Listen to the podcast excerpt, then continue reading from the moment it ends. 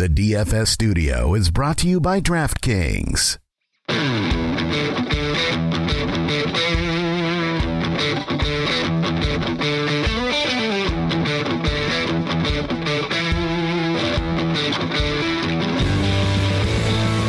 Welcome to the Fantasy Footballers DFS and Betting Podcast with your hosts, Kyle Borgognoni and Matthew Betz.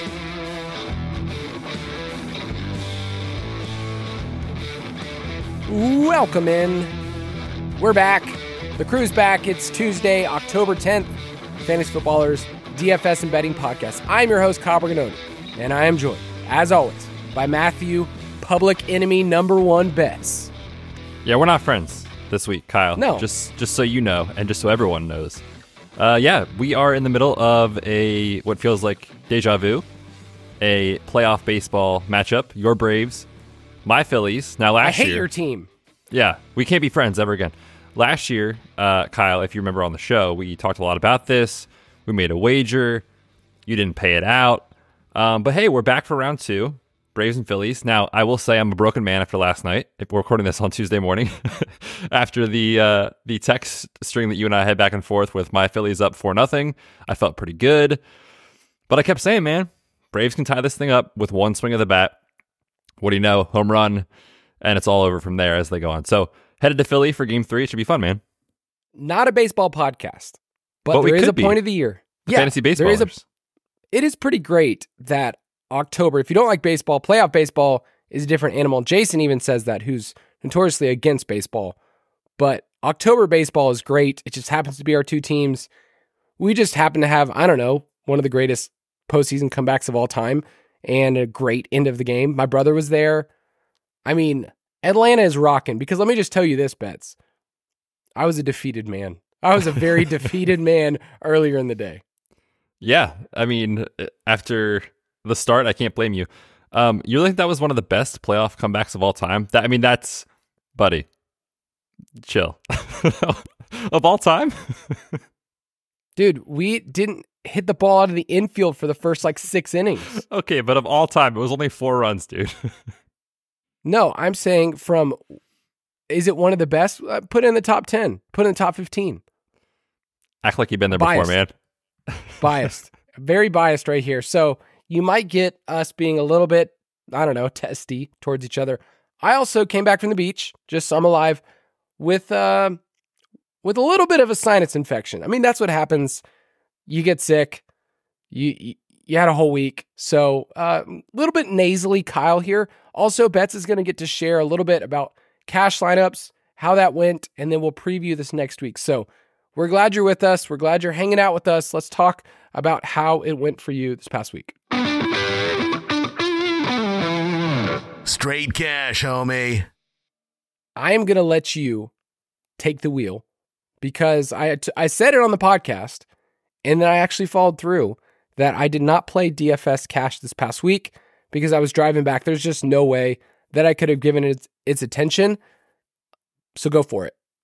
Yeah, dude. Uh, I actually wasn't really planning to play too much either. As many people know, I was driving to and from New Hampshire, which is an eight hour trip. We got a hotel halfway both nights that we did it. So, and I did all the driving. All 16 hours was me. So I was just spent and exhausted. But we ended up uh, having a little break in the day on Saturday when I was there, and it was like terrible weather. So I was like, "Ah, I've got, I've got an hour. Like I'll just kind of sit down, look at projections, whatever. I did end up playing cash, not my usual uh, bankroll, but did play a little bit. Um, I thought it was one of those slates that kind of opened up somewhat cleanly, especially when you had the cheap guys like Wan'Dale Robinson at 3K. Jason and I talked about that. Um, Kalif Raymond opened up as a play at 3.3K with the Amon-Ra St. Brown injury. He ended up not playing. So he was in play, and those cheap options allowed you to get up to whoever you wanted, right? Basically, it was like pick your flavor of uh, Tyreek Hill, Justin Jefferson, Ja'Marr Chase. Thought they were all awesome plays. It did kind of feel like one of those slates where I, I'm never a fan of saying you lost because of bad luck, but there are slates where that happens, and I feel like if you play Justin Jefferson, like that's totally fine. Can you predict a down game with a hamstring injury? Not really in the best game envir- environment on the slate. So that kind of felt unlucky. Same was true if you played, you know, Anthony Richardson, who Jason and I we we agreed we liked him for the savings over Mahomes, but leaves with the shoulder injury, right? And you can't really predict that kind of stuff. So it did kind of feel like an unlucky week if you landed on those two guys. I will say there was one running back play that I felt like if you didn't have, probably a good time to kind of reconsider like cash process. And that was Dave Montgomery, who, yes. you know, with the Amon-Ra St. Brown injury as a home favorite, I think the, the line closed at like nine and a half points or something like that against Carolina, who you can really run on. They're at home, massive team total. You have that injury, and then Jahmyr Gibbs pops up on the Friday practice report with the hamstring issue, doesn't play. With Jahmyr Gibbs in the lineup, his touch counts were, you know, like 13 in the game he left early, 17, 34. So it was so easy to say, look, this is probably going to be coming around 20 ish touches. And he was not expensive enough for that type of role in the game environment. And look, he was, uh, you know, he was rostered. He was like 75 to 80% in these double ups, but that's a fifth of the field not playing the best running back play on the slate. So that's kind of a, a mistake, I think, if you didn't have him. Um, uh, well, the other thing, too, is just the Ja'Marr Chase thing, right? It's so easy for us to be short sighted in players, in your takes, and stuff like that. And people said, I'm not playing Ja'Marr Chase. He burnt me two weeks in a row. The Bengals are broken, you know, whatever. But no Tee Higgins. I mean, they have guys out there that don't really earn targets. It's the Cardinals. I feel like it's one of those things that sometimes we need to put our bias aside and remember that. And that's not just for Ja'Marr Chase. That's true of anyone in DFS, right? If you're too short sighted, you will miss out on these explosion games. So I did land on Chase. I felt fortunate about that. Um, but yeah, it was a high scoring week. I thought definitely an interesting slate. Yeah, one of my takeaways from reading through the Discord, looking at your lineup, is one, you got to fit in a ton of studs in your cash lineup, which is, I mean, the fact that you're able to get Mahomes, Tyreek, and Ja'Marr Chase, and then still have two of the top running back plays. I mean, we talked about Montgomery last Tuesday, right? Like it was just like, oh, this is going to be a chalk week. So some of those plays seem really, really clear. And then, yeah, I love the fact that Chase and Burrow ended up being in a lot of winning tournament lineups just because people had the emotional thing of, I just don't want to play them again. That's the whole point of DFS. It's just like you throw that aside, who cares? You can reset the next week. But the pricing, the opportunity, the matchup, everything said that they were a really good play. So I'm a little sad that I missed out on this uh, this slate. But the one that we have this week is also interesting because I feel like there are fewer and fewer good plays. I mean, we have injuries we'll talk about in just a second too. That's affecting a ton of the different markets. So uh, stay with us. Betz, you get to put out the best plays despite a busy weekend. So props to you, my friend. But I did want to highlight a certain person that uh, did pretty well. Money, money, money, so you cashed, and Big Shimmy came on the show. He was actually doing a three show day that day. So he was just really pulling weight for the team while I was out. And the cash lineup that Jason he configured after you guys recorded, he used it on the fantasy face off our, our segment on Friday's show. And he played that lineup, and that lineup hit 212 points. Yeah, his lineup was unreal, and he probably would have taken down these contests that he entered. And he did it all without a quarterback. He played Anthony Richardson. Uh, he just played him naked. And I think he put up like what four or five points before he left with injury, and he still was finishing like the top ten percent of all these contests. So he probably would have taken it down if he got fifteen uh, points from a quarterback, which was crazy. But yeah, a lot of it was the stuff we talked about: Montgomery, uh, Chase. We were big into Bijan last week. I don't know if you heard that discussion, Kyle, but he definitely failed despite an awesome behind the back catch and crossover move to get into the end zone. Yes. Um, and I was shocked too on Adam Thielen's roster percentage. He came in in some of these contests Jason played at around eight to nine percent, and I think that's partly because you know, and, and this is a good reminder to myself too. But sometimes we talk about these guys early in the week, and then things change with pricing, and everyone went with a stars and scrubs build. You know, you play Wan'Dale, you play uh, Kalif Raymond, you play Rashee Rice, who was 3,600, and then you just jam in the studs. But Jason kind of went with more of a balanced approach, a balanced build. He had Breece Hall, he had Dallas Goedert to get up a little bit in pricing on a tight end. He had Adam Thielen, and he didn't really have the Tyreek, Justin Jefferson types. I'm not saying that's good or bad, right or wrong, but just remember, like one way you can get leverage on the field, which Jason did, is flip the build a little bit and go more balanced if everyone else is doing stars and scrubs.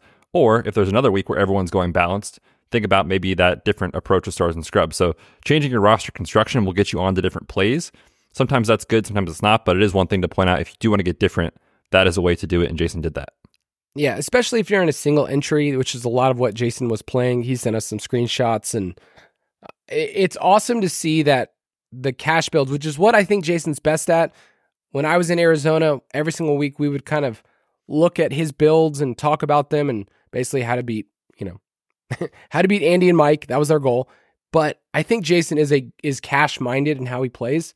So I'm glad that his advice did well for him, and I think a lot of other people I saw uh, in our Discord channel. So if you want to get access to our Discord channel, if you want to, you know, tweak some things this morning, I posted a spreadsheet, just a little peek behind the curtain of, hey, here's how I come up with wide receiver values. You know, some players that can be in your cash pool. You can get that dfspass.com if you want to be a part of that. Use the promo code DFSPod. You have all of our picks. We, we would say it pays for itself in just a week, especially if you're doing single entry or double up. So to go to dfspass.com. State of the main slate. Each week, Betz and I, we refer to the lines at DraftKings Sportsbook, DraftKingsSportsbook.com. You can check in. Uh, we're going to check in actually a little different this week. Okay, usually Betz and I talk about what happened last week, but because it was a busy week for us, because I was on the road, we thought it might be helpful for people to discuss some of the awards markets. You know, we're going to talk about MVP, you know, Offensive Player of the Year, Rookie of the Year, all those things. And I just want to first get off my chest the thing I hate most about sports MVP markets is it's all about timing, which is well, kind of what we're going to discuss. But like last year, if I'm honest, Jalen Hurts should have won MVP because of what his body work. He just happened to get injured at a part of the season where he wasn't playing, you know, weeks what, 16 and 17. So if that would have happened in weeks one and two, then and Jalen Hurts would have finished the way he did, I think he would have been the MVP. So it's about the timing of the season. If there's injury, if there's lulls, if there's better, you know, schedules, and that's kind of how we approach it. So why don't you give an overview of MVP and where it's at? Yes, there is a lot of familiar names at the top. So currently, these are on uh, DK on DraftKings Sportsbook. Mahomes is the betting favorite at, at plus 450. Tua right behind him at plus 475. Then we have a trio of Josh Allen, Jalen Hurts, and Brock Purdy at plus, uh, 700. And that really is kind of, I think, right now where the discussion probably ends for like guys you can even bet because Christian McCaffrey is next in line. And we know the running backs typically don't win. Uh, Lamar and the Ravens have kind of had a rough go of it recently. Trevor Lawrence is not really putting up numbers that you need for an MVP type season. So I don't have a lot of interest in the values here personally, Kyle. But one thing that's interesting, you mentioned kind of the timing. You can use the NFL schedule as a way to maybe predict some line movement here because it is so sensitive week to week, you know, month to month. Like Brock Purdy before uh, Sunday Night Football was plus 1600, comes out, four touchdown performance. They dominate Dallas all the way up to plus 700. So if you can predict some of these big games or like big key spots, especially on national island games where these guys will perform well, you can get big time movement here. So that's kind of the top of the board. Um, I also want to point out too, we need to remind ourselves this is a quarterback award. So I'm not betting Christian McCaffrey. Um, you probably need to get a number one seed in your uh, conference. You need to probably win your division. You need to win 11 plus games. So things are, you know, lining up for those teams to do that with the guys that are here. There's also a massive correlation to EPA per play for quarterbacks. I'm going to list you the top names in EPA per play. Brock Purdy, Josh Allen, Tua, Patrick Mahomes. Those are the betting favorites. So it all lines up. It makes sense. Do you see any value on any of these guys here at the top? I think Hurts is a value relative to just their team's record and his total touchdown numbers. So he's on pace for 4,300 passing yards, which would be a career high. So I think the raw numbers, we've kind of always thought of Hurts like, oh, it's low volume. Like the passing volume's up this year and the rushing numbers are still there. He just hadn't, the first couple weeks, put it all together in the same game. We saw that this past week. So I think Hurts is interesting. I just want to throw out there, just because I'm a sucker, but Justin Herbert is way down there at 2,500, and they do have a Monday night game where his totals are totally fine. I think it's really tough aside from a Mahomes injury, for him to leapfrog in that division. But it is a value, I would say, on the board. So I, I like Hurts, and Hurts is one that I'd be willing to place right now. Yeah, I think that makes sense. Um, the other thing too is that this MVP race, I think, will be decided by a couple of really key matchups. Like there are games where you know, the Eagles are playing like the Bills, and you know, there's matchups with um, high profile teams that are of quarterbacks that are in this race. So like, there's a handful of matchups coming up that I think will decide that. We know it's strongly correlated to wins. I just want to point out of these teams, the Chiefs, uh, the Dolphins, Eagles, you know, Bills, and, and Niners. The Chiefs, I think, have the easiest schedule. So when you're looking at just stacking up wins, getting to 10 wins, getting to 11, I really do think it could it could be Mahomes this year just because of that. I mean, they got Denver. This, they're 10 and a half point favorites this week. They should obviously win that. They actually get Denver twice. They got Green Bay. They've got the Raiders twice. Um, the Patriots, who are circling the drain. So I I mean, it's a square play, obviously, but I think I think Mahomes is, is probably worthy of it. If you think that this line continues to move, if in two or three weeks he gets to plus three hundred, then plus two fifty, I think it makes sense. And you can bet multiple of these. Remember, you can bet a little on Hurts, you can bet a little on Mahomes, you can bet a little on on Herbert, and kind of build that portfolio out. But I still think Mahomes is probably the best bet right now. I don't hate the Hurts take uh, that you had, obviously. Yeah, the way that I usually approach MVP is before the season, I sprinkle a little bit on long shots, you know, like, you know, 20 to 1 or something like that. And then halfway through, the market starts to shore up, but they haven't really gone towards a favor. Like right now, like you mentioned, like Mahomes and Tua are kind of like back to back, and it's like that could easily change. Mahomes has a Thursday night game on primetime TV. Tua has a game where they're a two touchdown favorite this week. So those could change in the market. So sprinkle a little bit. And then my favorite time to bet the MVP market is about three quarters of the way through because it should be a lock. It really should be. And a lot in the years past it has been. But what, what's happened is things have flipped where last year Hurts was the overwhelming favorite. And then Mahomes is just sitting there as a pretty good value three fourths of the way through. I sprinkled a little bit on that just to say, hey, what could happen? He's the best player in the game. Hurts goes down. So it's not always going to work out that way, but a couple years ago, I did the same thing with Rodgers and Brady, where Brady was the overwhelming favorite. Rodgers went on by and then went on a tear over the last month and a half of the season. So you can do that if you want. Um, let's move to Offensive Player of the Year, which is not a quarterback award, right?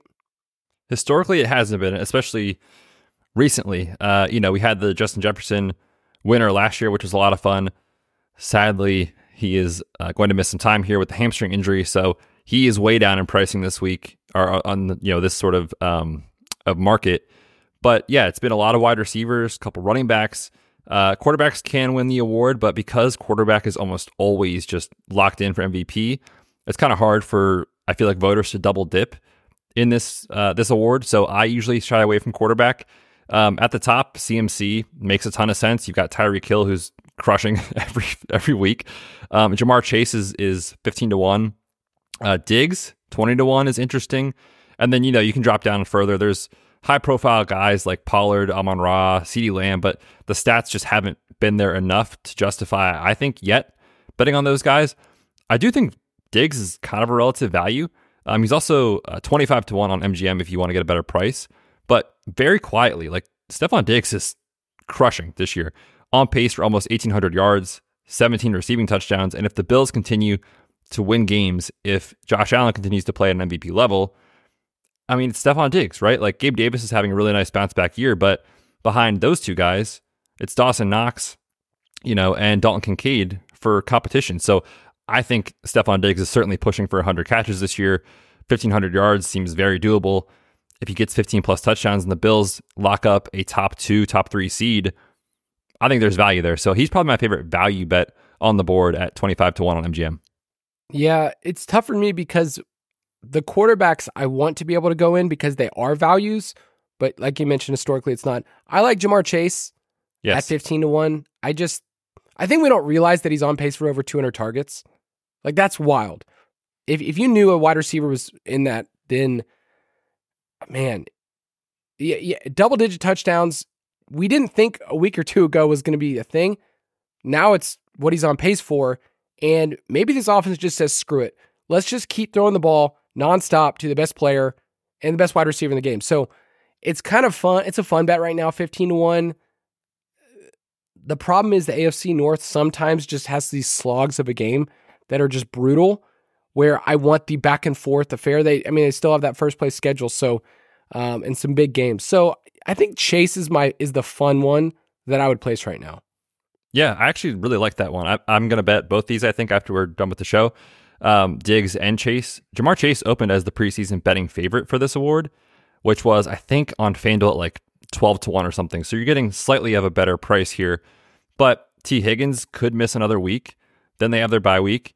And then they come back. And, and if they go on a tear and Joe Burrow is actually healthy down the stretch, I mean, Ja'Marr Chase obviously has a huge ceiling every week. But I also think about kind of where they are in the standings, right? Um, they're two and three. Pittsburgh and Baltimore leading the division. They're tied at three and two. But man, Pittsburgh, do we have any confidence they can actually win that division with how they've played so far? They're relying on, you know, their defense so to, to, to, stop teams with 14 points. So and that, you can't win in the NFL that way. So I think there's a chance they leapfrog them very soon. Baltimore, we loved in the preseason, the offseason. They've shown a ton of flaws. Um, if you think Burrow gets healthy, if you think that happens and they explode, Chase is probably the reason why that their offense is surging. They have a ton of high profile games. Listen to the schedule. The Niners, the Bills on Sunday Night Football. They get a Thursday night game against the Ravens. They get Jacksonville in week 13 on Monday Night Football. They get Pittsburgh twice, two divisional games. People love tuning in for those. And they get Kansas City in week 17. So I think Ja'Marr Chase is the best bet on the board. I'm with you. I will be betting that one today. Yeah, and it, I mentioned earlier, it's kind of about the momentum in these awards. Right. It's not how you started the year; it's how you finished. And so, I think Christian McCaffrey is overpriced in this market. Um, Tyreek makes sense. Like I think Tyreek should be the favorite based on if if I were to give odds. But um, yeah, we're looking at different little spurts, and I think this is the right right little approach to it. All right, a couple more quick markets. Offensive Rookie of the Year was supposed to be a Bijan Award. Currently, CJ Stroud is the favorite, our boy, which, uh, man, feels really good for pounding the table for CJ Stroud over and over and over again. And he's he's looked great. But Bijan, Achane's going to be down after this injury news. Jordan Addison's kind of a value right now, especially if we get a little month. But um, what is your take? Yeah, I think Stroud deserves to be the favorite. If you do want to bet him, I would bet it on MGM. It's plus 150 over there as opposed to plus 130 on DraftKings. I mean, he's on pace for roughly 5,000 passing yards and 24 passing touchdowns. They're also, they can make the playoffs, dude. I mean, they're two and three. The AFC South is not difficult. The Jags and Indy both three and two, so it's wide open. So I think he should be the favorite. I don't see a ton of value down the board. I think Jordan Addison, if you want to sprinkle, makes sense. He's 25 to 1. Um, I don't think you can go there on Anthony Richardson with the news of the shoulder. He's going to miss four plus games, most likely. Um, Zay Flowers, you know, he hasn't really done much yet. And then Achane with the with the knee injury, we don't know what the severity is yet, but there's rumblings he could go on IR, so his price is going to get better if you want it later. So I don't think there's a lot of value right now. I think Addison is totally fine, but I want to get your thoughts on Puka because you know if if Cooper Kupp if he was out for the entire year, I mean, Puka would just smash, right? All year long. He's shown us that. But then Cooper Kupp came back last week and Puka picked up right where he left off. Still saw 32% target share, uh, seven catches, 71 yards, and a touchdown against my Eagles. There's also a range of outcomes that I know we don't wish this upon anyone, but it's possible Cooper Kupp aggravates the hamstring injury again this year. Like that is in the range of outcomes. They have a super favorable schedule for passing. The Cardinals twice, Pittsburgh, Seattle, Washington, the Giants. In our schedule adjusted metrics on the site, uh, the Rams have the fourth easiest passing schedule coming up this year. So I think Puka is probably my favorite bet just considering the odds. He's plus, uh, 425 on DraftKings. You can get it at plus 450 on MGM. Yeah, it's just the raw numbers that are going to be hard to ignore. And obviously, you have to take his pace stats and say, okay, it's a little different. But because right now he's on pace for 215 targets. That's that's not happening. But let's say he hits 160, which seems well within the range of outcomes for him to hit 150, 160. That's like best rookie season of all time, like right there at Anquan Boldin, Garrett Wilson last year in terms of just pure volume. That's going to be hard to ignore. So I think he's undervalued here. I think Bijan's fine for where he's at. You need some more like massive, like two tutty games. Um, I just want to shout out Sam LaPorta because you never want to bet a tight end. But he he probably, I mean, I, I think he has a better than 33% chance to put up the greatest rookie tight end season of all time, which it's isn't possible. a high bar. It's yeah, not a high bar. True. true. Um, yeah, he's crushing right now. Uh, part of that, I think, is one that could swing one way or the other with how well they keep running the ball, Dave Montgomery's health, and or Amon-Ra St. Brown's health, which we're not sure about this week. But man, you give another week of no Amon-Ra, uh, Jahmyr Gibbs potentially limited or out again, and Sam LaPorta should have another great game. So I think, yeah, I think if you do want to get ahead of line movement, you say, look, this probably comes in in a month at, you know, 20 to 1 instead of 35 to 1 where it is now. I don't think that's the craziest thing in the world. The problem is fantasy, you can go, oh, he's the tight end one. But in, in scope of the NFL, you'd say this is a great rookie tight end, not like he's the best rookie. So right. that's kind of like where this a little different. Yeah, it's a quickly, little thin. quickly go through comeback player of the year. Yeah, Damar Hamlin is still the betting favorite at minus 175. Um, it's so tough because of the emotional aspect of what happened last year, but I think he's overvalued because he's not really a starter. He only played special teams, I think, one game out of all the games they've had this year. He was inactive for the other one. So it's one of those tough, you know, narrative awards that the people that vote are going to probably have that, oh my gosh, he came back from this serious situation and now he's actually playing again, which I mean is truly incredible. So I get it. But I feel like he can't lay juice right with with him right now with what's going no. on. I don't think so. I would not be playing that. Uh, Tua is up there, which he came back from those concussions and is having an incredible season. I think Baker Mayfield is probably worth a bet at um, 15 to 1. If they make the playoffs, yeah. If they make the playoffs, I mean, even if they win, you know, if they win nine games this year and they sneak in or, um, you know, get a wild card or whatever, like that's not the, like it's, it's very much Geno Smith of last year, don't you think? Where everyone wrote this guy off. He was kind of laughed out of the league, traded two times in the last couple years. I think that's probably worth it. Also mention too, I don't think Breece Hall is the craziest bet right now. He's 25 to 1. If Tua starts to fall off, you know, if the Bucs start losing and those guys lose value, um, Breece looked good last week. Now it was the softest matchup of all time against the Broncos. But if the Jets are going to make some noise this year, I don't think it's because of Zach Wilson's right arm. It's probably because they're winning it with their defense and Breece Hall going bonkers. So I don't think that's the craziest thing. I think my favorite though right now is Mayfield, like I said, at 15 to 1. I don't mind Matthew Stafford if they make the playoffs 17 to 1. He's on pace for almost 5,000 yards. The touchdown totals aren't there. Like he's only on pace for 17. But if they make the playoffs and you have this story of Puka and Cooper Kupp and Stafford, Stafford's just well liked in general. They make the playoffs. It's not crazy to think that. But yes, there's not many great long shots here. It's kind of a market where you write a narrative and you uh, you go there. But let's take a quick break and we'll talk about this week.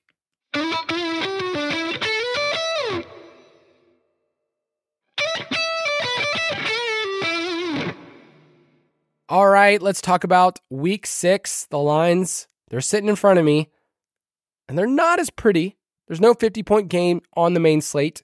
Uh, the game of the week will be Dallas against the Chargers on Monday Night Football. That's going to be fun. But on our main slate, there's a London game also this week. Uh, we have two teams on bye Steelers, Packers. So this slate, from just my first glance, is there's a couple of strong teams, but it's pretty flat across the board, a- apart from like the Dolphins. Right. Yeah. Especially when you look at the team totals, right? Because it's like the Dolphins at 31, and then it's a huge drop off to like the Rams at 27.3, the Jags at 25.3, and then the Vikings and Bengals at 24.3.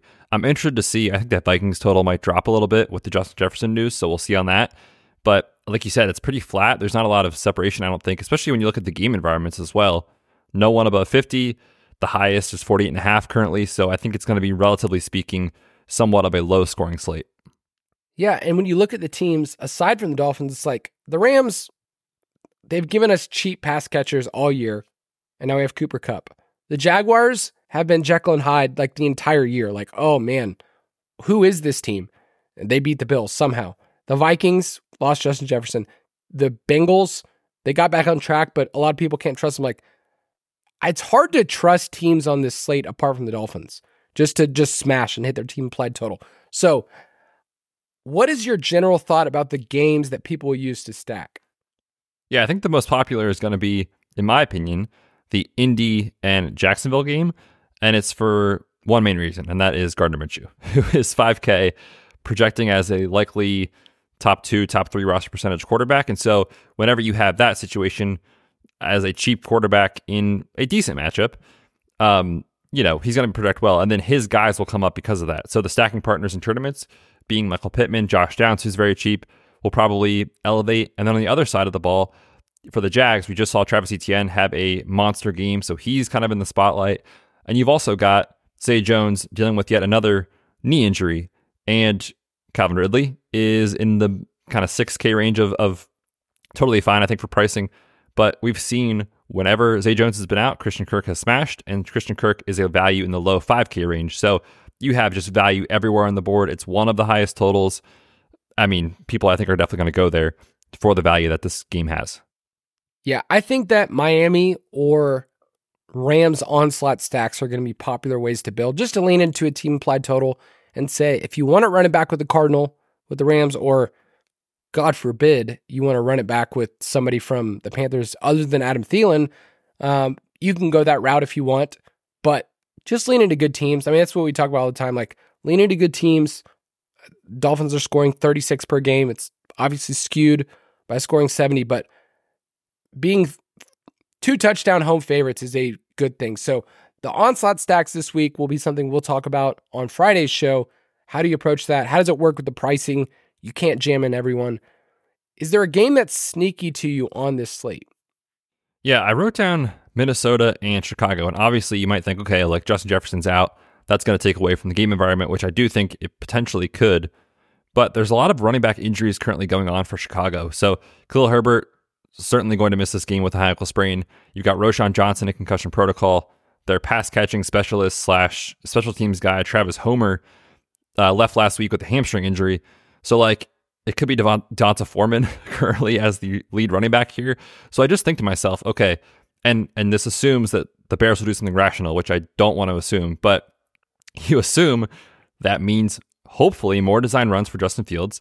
We've actually seen him perform very well as a passer, which I want to give him his credit because I feel like I was pretty hard on him, especially on our Dynasty show in the first two, three weeks. He's looked so great. Mean. I was so mean. But he has looked great as a passer over the last couple of weeks. Granted, they were soft matchups, but guess what? The Vikings are a decently soft matchup as well. So I think there's a lot of potential upside in Justin Fields this week. And then the other side, I think there's a lot of interesting bringbacks. Like Alexander Mattison is going to be in a great spot. Good matchup. Jordan Addison is an interesting value play with Justin Jefferson. Uh, look, KJ Osborn is gross, but you can throw him in, probably low rostered. So uh, there's a lot of ways that this gets there, I think. Um, I think this one is a sneaky, sneaky potential over game this week.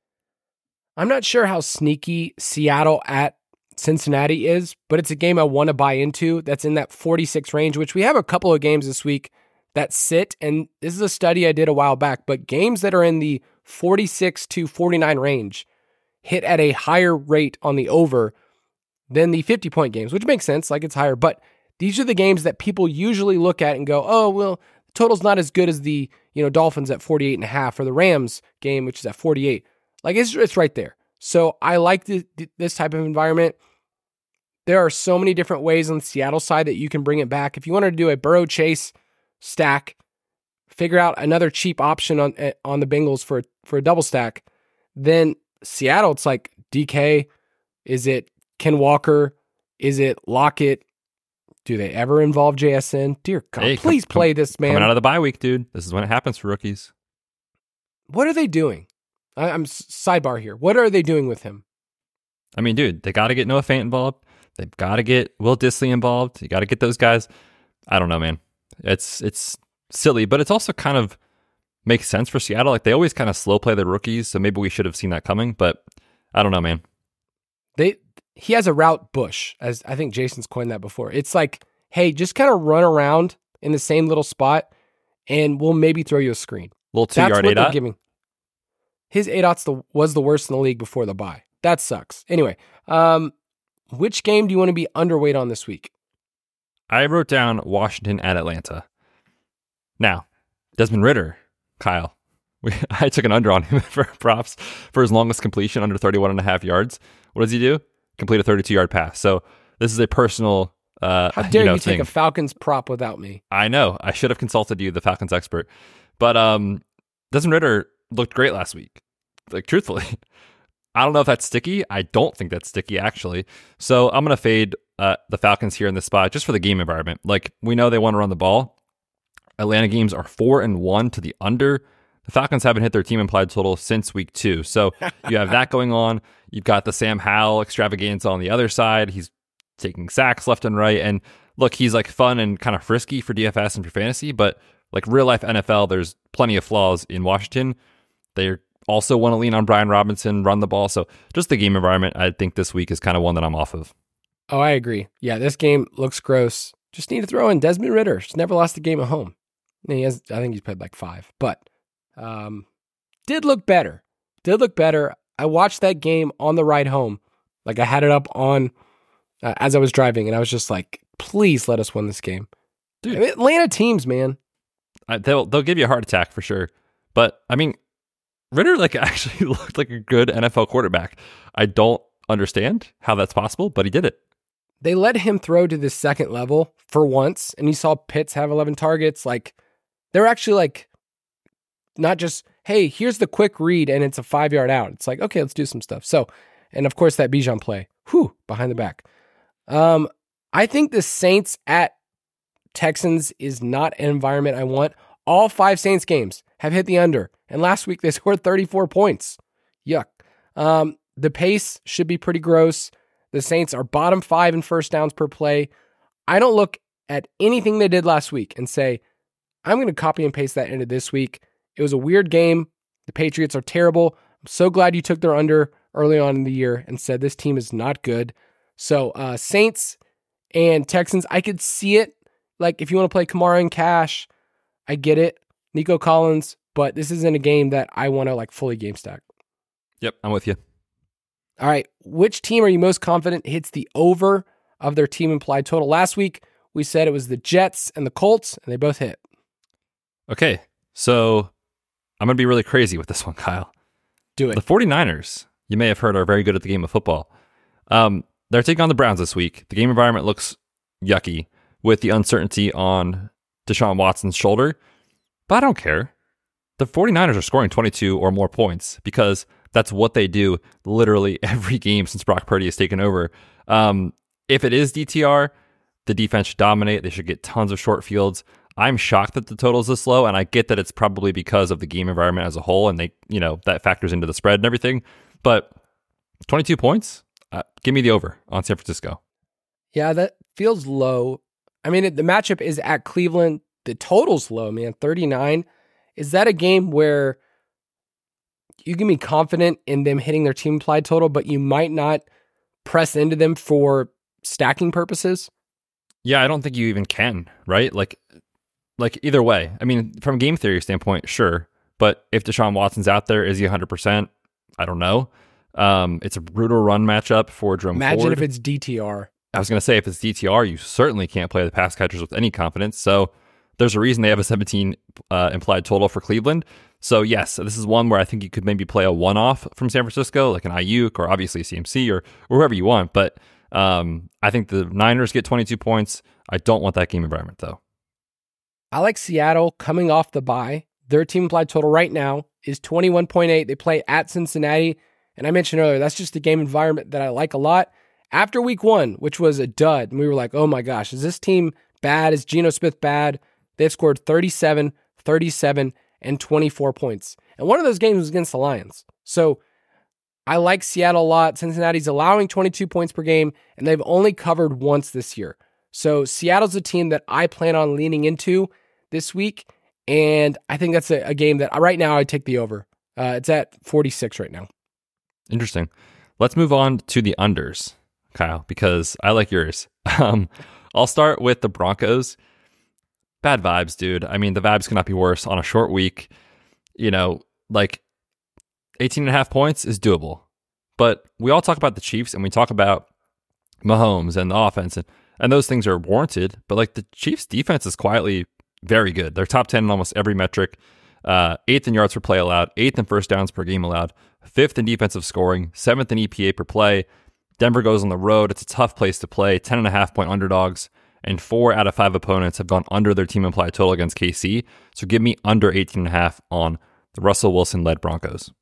My note here is the Saints are turds. Despite winning 34 to nothing this past week, they're 3 and 2. They could still win the division. All 5 of their games have hit the under. They've only covered once, and that was last week when they just blew the doors off. But they've only hit their team implied total once. It was last week. So take out last week and an anomaly game that that was. The Saints are not a team that I want to lean into. Their points scored so far this year 16, 20, 17, and 9. And now they go on the road. So, uh, no thanks. Saints, not a team that I am interested in. Let's talk about our standouts. Salary standouts. Kind of mad at you for shaving, for liking a team such as Philly. Like, oh God, I hate the Phillies, man. The Phillies are the worst. Like you, you don't hate the Braves, do you? No, Yeah, we hate the Phillies. that's cool. Like we we can't stand the Phillies.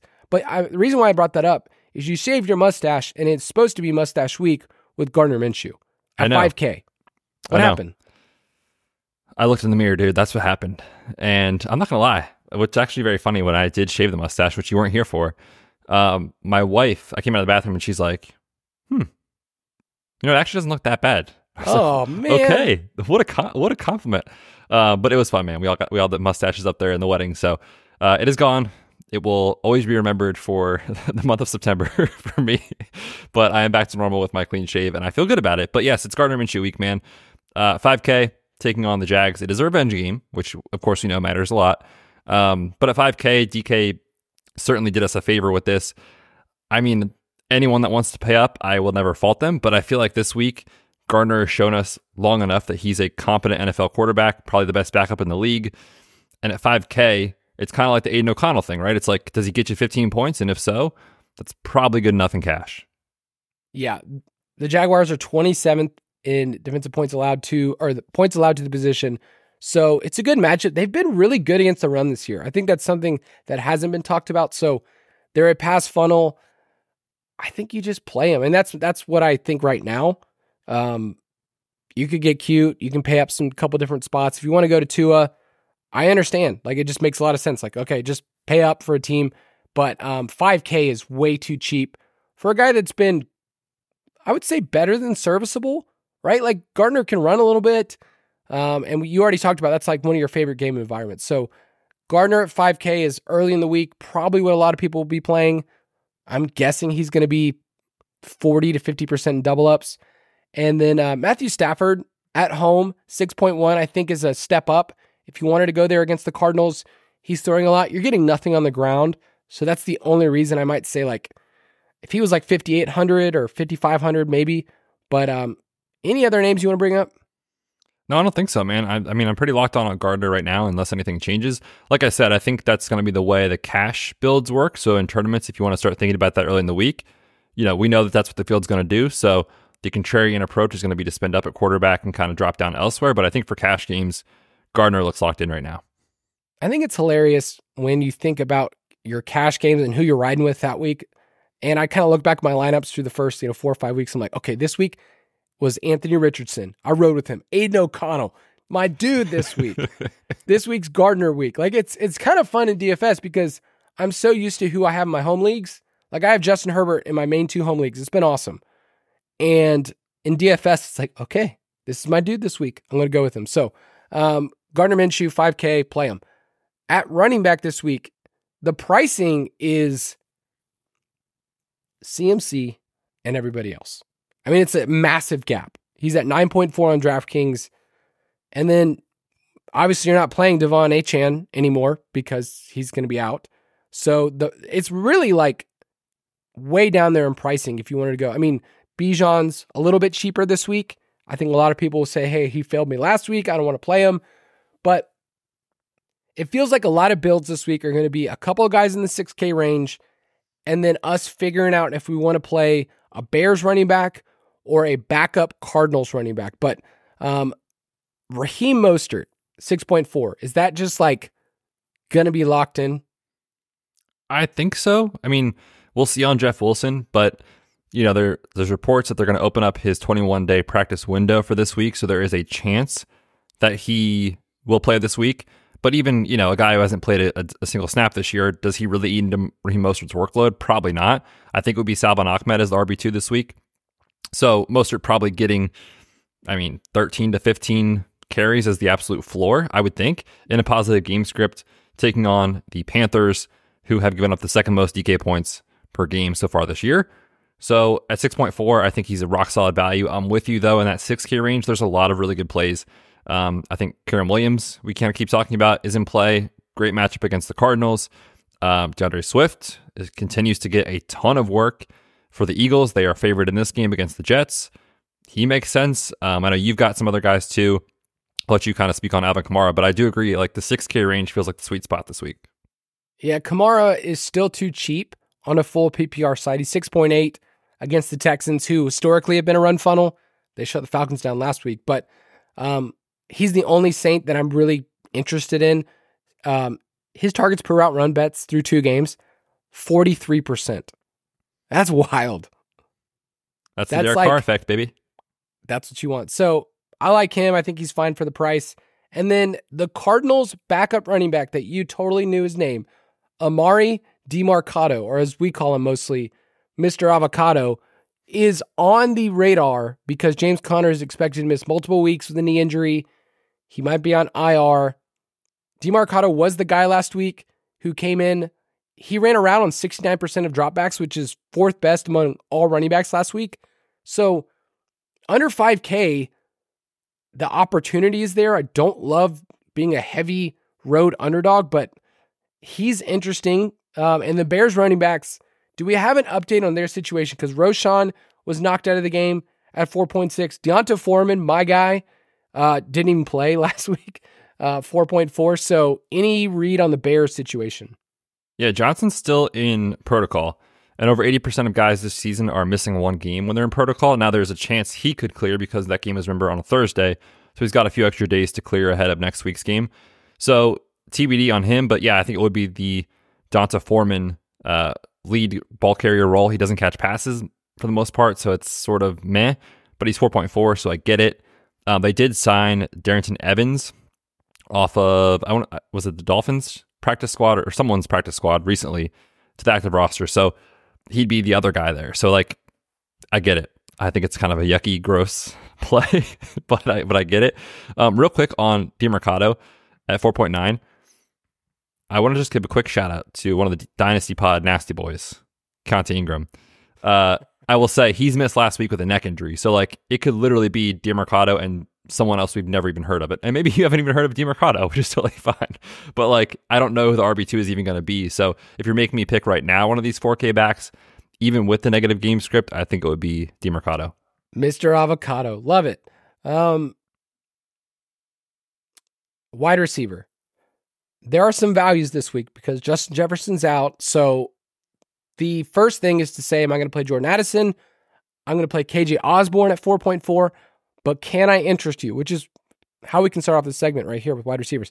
But can I interest you in a Stoneman Brandon Powell for the Vikings? Do you have his usage from last week? Yeah. What if I told you, Betz, that he was targeted on six of his 17 routes once he came in the game? That's a 35% targets per route run. That was against Kansas City at 3K. Hmm. Interesting. Um, I, I, don't know. I think he'd be in play. He's but he's in the he needs to be in the pool. The, and what's crazy is like there's so much value on the slate already with Gardner at 5K. There's some defenses we'll talk about that are cheap that we like. Um, and then you've got, you know, like you said, Powell. I'll let you talk about Trenton Irwin. I think Trey Palmer, if Mike Evans is out, is in play at 3.9. Josh Downs is 4.1. We already talked about him. So, like, there's a good chance you may not need to go that thin this week because there's so many good value options. So, keep them in your player pool. We'll see as the week goes on. Yeah, I think that's the temptation this week is to go, ooh, I can fit six different values. And it's like, well, you need to pay up somewhere, right? Like, there's a reason these players have the salary they have. It's because they're kind of thin. Like Brandon Powell could goose. Trent Irwin could goose. Trent Irwin, by the way, for the Bengals, 3.3K. He had 10 targets this past week. Like he was seeing targets over Tyler Boyd. He went 8 for 60. He ran 42 routes.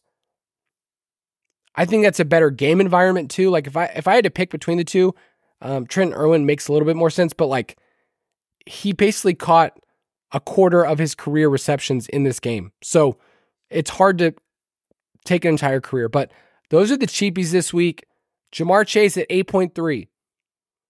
Do you just go right back to him? Yeah, I mean, I really don't think there's anything that you can say negatively about Chase, especially after he explodes for 55 DraftKings points.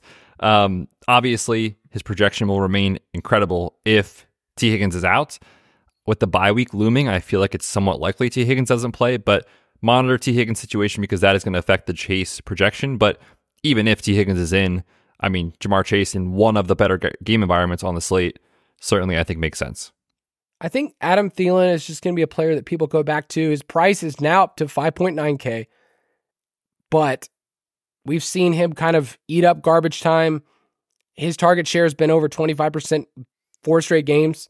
So he makes sense. I will say DJ Chark ran more routes last week. He's an interesting pivot in tournaments. If you wanted to have a bring back from the Panthers side and say, hey, I don't I don't want to play Thielen because I bet it'll be chalky. Chark's interesting at 4K. Um, you have on here Josh Downs, who I think is a solid play if you wanted to. He's seen 25% of the targets uh, when Gardner Minshew's been in the game. So at 4.1, he's fine. And then you have the Jags wide receivers. Dude, I have no idea week to week who's going to be the target leader for that team. Yeah, it's been uh, kind of frustrating if you're a Ridley manager, especially in like season long, because in week one we were on him and he smashed, and then he kind of went quiet for like three weeks in a row. But this is the same matchup where he smashed right, right. against the Colts. I mean, DeAndre Hopkins had an incredible performance last week against this Colts secondary. The Colts secondary we pick on every single week, so I think one of those guys is probably going to be in a lot of my lineups. I don't know where I'm going to land yet, but there has been some like the people that kind of look at the man versus zone stuff, I think you can get in trouble with that some weeks. But apparently, the guys that chart that stuff, Kyle, um, are telling me Christian Kirk has been much better against man. Ridley has know, smashed against zone. That was kind of the thesis for DeAndre Hopkins last week. He just crushes right. in zone, can pile up receptions. So both guys are awesome. I think Ridley is the pick for me if I had to choose one, but I'm not sure where I'll land come Friday. Yeah, just to speak on man versus zone, which would be a great like title for a book. I need to write or a it. podcast. Yeah, man versus zone. It can be noise when you realize that not many teams run man anymore. So like it, it's it's one thing to say this player crushes against this coverage, and then it's another thing to say does this team they're playing play that coverage very much? And then when you look at man, it's like oh this person has a you know crazy yards per out run against man. It's like oh they've seen six targets this year against man. Right. So it's like I, I really, I, it's more of a point at the very end that I go, if I like this player, they have a good target share, uh, if the game environment's good, that'll be the breaking point, like at the very end, where I go, okay, this is more of a Christian Kirk game, uh, which is what it was in week two. Uh, he was one of the pivots we gave, uh, and he saw 14 targets because of that. So keep that in mind. I do want to bring up a couple of tight ends because the slate doesn't have Mark Andrews, doesn't have Travis Kelce. I'm I like this matchup for TJ Hockenson, but he's priced up at 6.6. So are we just to punt again and just say we'll play Zach Ertz? I hate playing Zach Ertz. it's so funny, dude. I'm just like copy and pasting everything that I write in the DFS pass every week because it's like, well, there's Zach Ertz. You know, he's he's in the mid three Ks or low three Ks, and he's fine. Um, but yeah, man, tight end's very gross this week. I'm with you because of the lack of higher priced guys. I think Hockenson, if you didn't consider salary, is probably the best play on the slate. But, you know, it is the Bears, which is obviously an incredible matchup. But at 6.6, it's like, man, that's asking a lot of any tight end. And Hockenson's role is fine, but he's kind of running these like little curl routes, little drag routes. Like there's no explosiveness to his game, right? So I get it. Um, I'm kind of with you though on on Ertz. Like he's totally fine in that value range. The Rams have given up a ton of production to tight ends. We just saw Dallas Goedert go off last week. So I think right now he's probably my favorite, but as you can tell with the tone of my voice, I don't necessarily love it. Yeah, what I would do with Hockenson is sort by and put him in the lump of wide receivers, and then ask yourself, based on his target projection, like you know seven, eight targets per game, which is where he's at, is that as good as a wide receiver? Because he can be the wide receiver one on this team with Justin Jefferson out. So, you know, sort and say, okay, well, Calvin Ridley, 6.7. Uh, would I rather have Calvin Ridley in my lineup at wide receiver or TJ Hockenson in my lineup at tight end? That, that's kind of the trade off that you're giving. And on a slate where we might be saving a lot, I just think he's interesting in a game that you said earlier you like. I think he could soak up targets. Like I, everyone's going to be going to the wide receivers. So for tournament purposes, I think he's a solid play on a slate without many good tight ends. Yeah, I think that's a good way to put it too, especially like you said, if everyone flocks to Addison, KJ Osborn, he'd be a, a fun pivot. Brandon Powell, even Stoneman, Brandon Powell. We'll see, Kyle. We'll see. Uh, Logan Thomas plays football and gets targets somehow. Don't know why. They like targeting him over Dotson. Who knows? At defense, there's actually some good punt options this week. Like, if you wanted to play New England, who just got destroyed, and just say, hey, you know what? I know that Bill Belichick is maybe off his rocker. I also know he's a better coach than Josh McDaniels, and that's who he plays this week, his former protege. So at 2.6, you can play the Patriots. I don't mind in the Detroit or Tampa Bay game, play either of those defenses. Detroit, it's been good, 2.7 on the road. Or if you want to go all the way down to Tampa Bay at 2, 2.3, I don't mind that either in cash. Yeah, I, as always, we're trying to save some money. If you do have money to get up to the Eagles, I mean, that's a pretty decent mismatch. I would think their D line versus the Jets offensive line plus Zach Wilson. So at 2.8, they are definitely in play. But I'm with you. I think right now, if I was just picking, you know, considering salary, the Patriots coming off of an embarrassing loss, taking on not only the former coach that they know, but also Jimmy Garoppolo, who they know very well.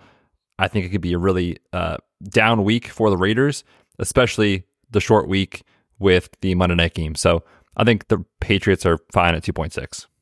If you want to play with us, go to ballersdfs.com. It will direct you to our DraftKings League Fantasy Footballers DFS Borg plus Betz. You can join the league, enter a contest. We'll have contests for this Thursday night. Uh, Broncos against Chiefs be a great, great grand time. I've seen some listeners say, "Hey, I've won some cashes here for the very first time playing against people that I see all the time against you guys, taking our money." whatever it is, you can do that. So go to ballersdfs.com to play with us. And Betz, sign us off. Dude, it is great to be back. Back from the beach, back from the wedding. We're locked in, we're focused for this week, so it'll be good. Um, hey, go Phils. I'll see you guys on Friday when Kyle is hopefully very sad for the outcomes that happened this week. We'll catch you on Friday. Have an awesome week. Thank you for listening to another edition of the Fantasy Footballers DFS and Betting Podcast. Don't forget to visit us on the web at thefantasyfootballers.com.